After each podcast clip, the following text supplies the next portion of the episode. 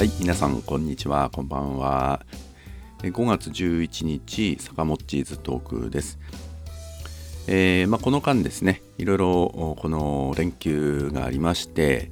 えー、まあ、富山県内各地で街頭から訴えたり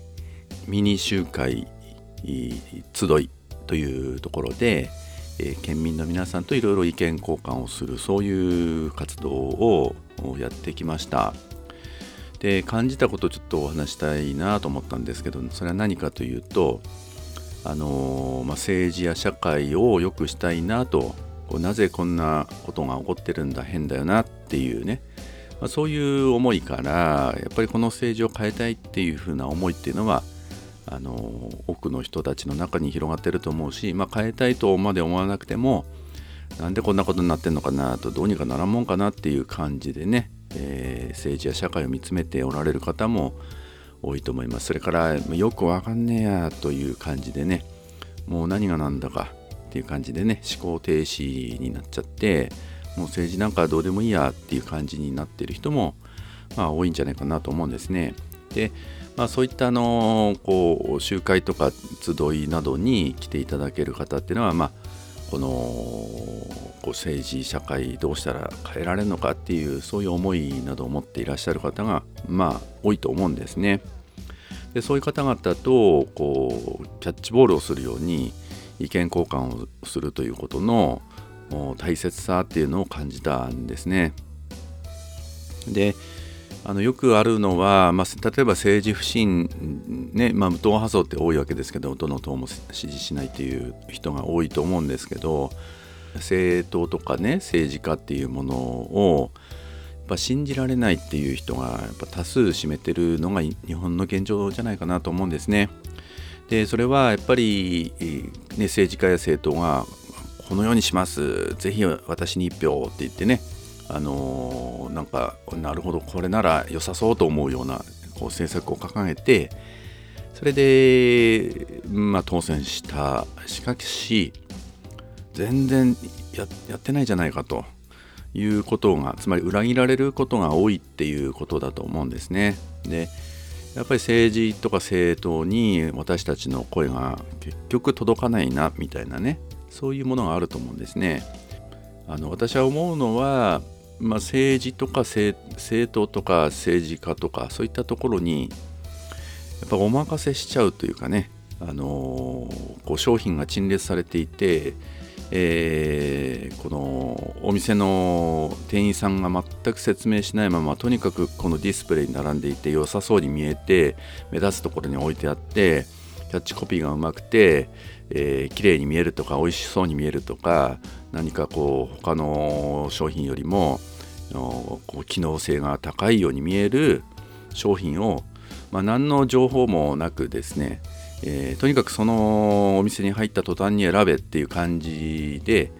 まあ、国民の側は政治や、まあ、政党政治家っていうものを選んでるような感じじゃないかなと思うんですね。でよく吟味して店員さんによく聞いてでその商品を手で触って実際に例えば家にこうお試しで持ち帰ってみて使ってみてやっぱり良かったとか悪かったとかそういうプロセス抜きにとにかく買っちゃうという感じじゃないかなと思うんですね。だから予備知識がなかったり、まあ、そういう商品を使った経験がない人にとってみれば、あのー、その場でのねこう瞬間の直感みたいなものとかえー、キャッチコピーで良さそうに見えるものを選ばざるを得ないみたいなねそんな感じだろうなと思うんですね。でだからまあねかつてね民主党に期待して、えー、政権変わったと。まあ確かに一部国民のためになるそういう政策も実行されたんですけども、まあ、自民党が足を引っ張ったりしてで結果的にはあの国民の立場に立った政権というものは運営できずに2年余りでえー、まあ、ゲアするということになりました。まあ、かつてね2000年代入って二大政党どっちを取るのかこっちがダメならこっちにしてみてこっちにがダメになったらこっちにしてみてそうやって政権交代を繰り返すことによって政治というものが活性化されて国民のためになるよとまあ、そんな風に喧伝されてですねあの国民もそうかなと思って、まあ、そういう二大政党論のこう狭間で国民がいろいろ揺れ動きながらあの民主党政権選んだということもあったと思うんですね。だけども結局どっちがやってもあんまり変わんなかったなっていうこういう気分が生まれる中で例えば中間的ないわゆる第三極みたいなものが出てきてかつて確かみんなの党ですか？まあねこういうものも短命に終わりましたけどやっぱりなんか変えてくれそうとか現状とは違うね何か力を持った党じゃないかなというふうに見えてみんなの党が一時期ぐっと慎重したということもありました。それから、まあ、それでもダメだったという気分もあってね結局いやどこに託していいのかってこういう気分がこう蔓延をね引き続きしてると思うんですね。そういう中でまあ、現状があまりにひどすぎてこれをこうある意味あの強力な力でね破壊しつつ現状のこの枠組みを破壊しつつ国民の立場に立ってやってくれそうな、えー、そういう党が出てきたりね、まあ、今日本維新の会なんかはそんな感じもするんですけども、まあ、そうやってですねあの国民の側は翻弄されてるって感じなんですよね。足元で政党や政治家というものと日常的に結びついて語り合いそして現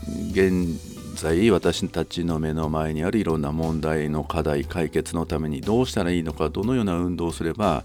これが解決するのかっていうような、ね、足元でのいろんな、えー、会話とか実践というものがやっぱりそういうのは欠けてるというか少ないということだと思うんです。そだから引き続きこの政治とか政党とかね政治家っていうものを選ぶあの基準とか環境というものはあまり変わっていないんだろうなと思うんですね。やっぱ欠けているのはその会話、えー、国民とか市民と政党政治家がこう会話を深め交流を深めそして共に社会の課題を解決するために力を合わせ前に進んでいく努力こういうプロセスがやっぱり弱いとあのお任せのそういう政治になっちゃうんだろうなと思うんですね。それでまあこうカリスマ的な存在のね政治家がパーンと出てくるともうこの党しかないみたいなねもう他の党もね与党も野党ももう全然ダメだみたいなもうこの人しかないわみたいな感じのねそういう政党っていうのはやっぱりこうその時々で現れて、まあ、国民の側がこうぶれていくということだと思うんですね。で、まあ、私たち日本共産党は、まあ、今年でね、あの創立100周年、もう党を作って100年っていうのは、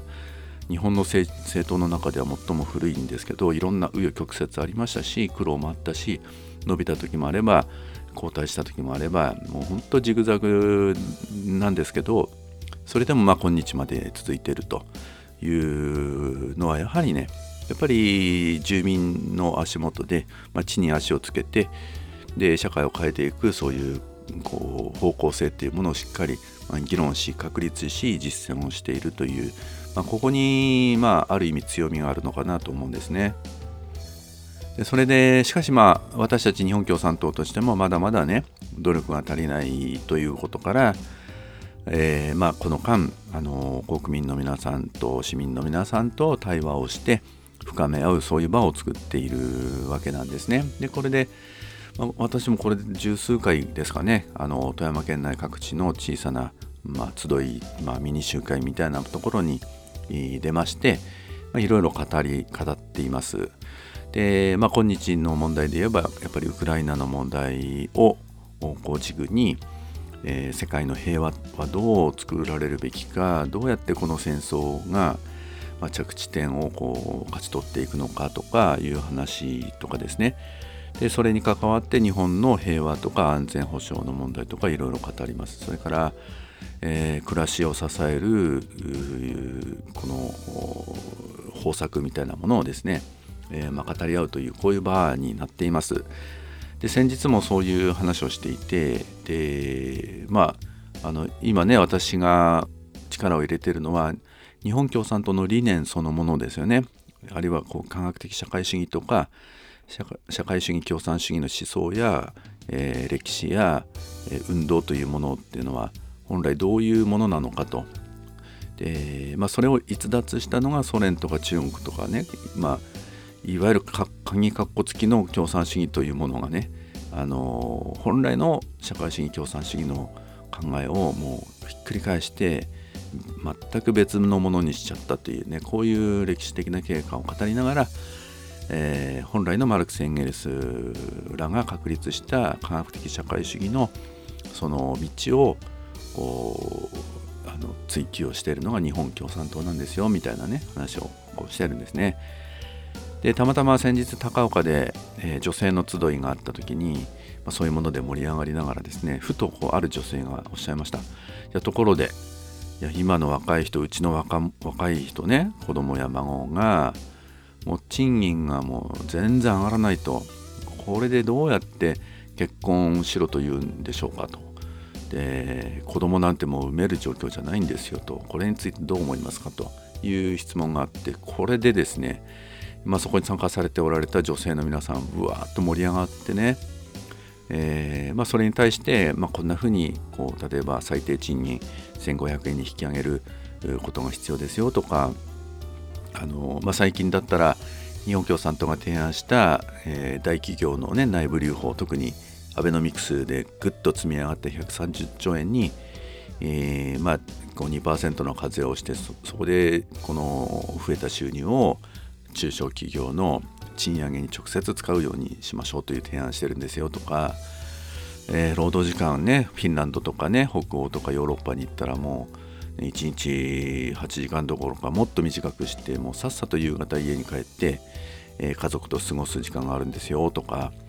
まあ、農業の問題で言えばやっぱり食っていける農業にしてえー、やっぱりゆとりあるこの労働環境の下で労働時間短縮されてそのことによって農業にこう従事する時間をとって、まあ、自然とともに自然のこの時間軸の中でゆっくりとしたそういう生活スタイルを作りそして農業でも食っていけるようにしてみたいなねこんな話をして大いに盛り上がりました。あなるほど。思ったのはですねやっぱりそうやってあの集いに参加された方の思いを語っていただきあそうだよねとかあそう思うんですね。実はこうなんですよとかえ私はこう思うんだけどみたいなそういう語りの場が実は社会や政治の問題の本質に迫っていく重要なこの議論でありまた認識を高めていくプロセスなんだろうなと思ったんですね。だから日本全国各地で日本共産党が市民の皆さんと集いをしていろいろ政治を語り合ってそれでこの道にこそね社会や政治を変えていくヒントがあるんだなっていうことがみんなのものになっていけばぱり人間自身というか、まあ、こう社会を構成する一人一人、まあ、有権者のこう認識物事に対するつかみ方っていうこう水準がね上がっていくんじゃないかなと思うんですね。でそうすることによってどの政党や政治家なら私たちの声を受け止めてそして自分たちの政策にフィードバックしてくれるんだろうかっていうことがそういうプロセスの中でつかまれていくんじゃないかなと思うんですね。まあそうやって今日、まあ、いろいろ努力してきたこの会話対話集いっていうものの意味というのはこう単に今度の選挙でね共産党の支持を広げるっていうことにとどまらず社会を構成する人々のそういうこう政治に対するこのこうつかみ方というか認識のこう水準を引き上げてそれで日本国民全体がですねやっぱりより良い政党政治家を選んでいく力を身につけていくっていう。でその時々の風とかカリスマ的なそういう政党とか政治家とか、えー、あるいはメディアの大量に流れていくその時々のこうあの風潮みたいなものにこう一喜一憂して右に行き左に行き時に諦めみたいな。時には熱くなりななってしまい加熱するみたいなこういう国民のですね政治意識をもっとこうあの安定したものに引き上げる力になるんじゃないかなということを感じたということなんですね。まあ、そういう努力を日本共産党としてもそして私としても引き続き強めていきたいなと思った次第です。え、5月11日坂本チーズトークでした。お聴きいただきましてありがとうございました。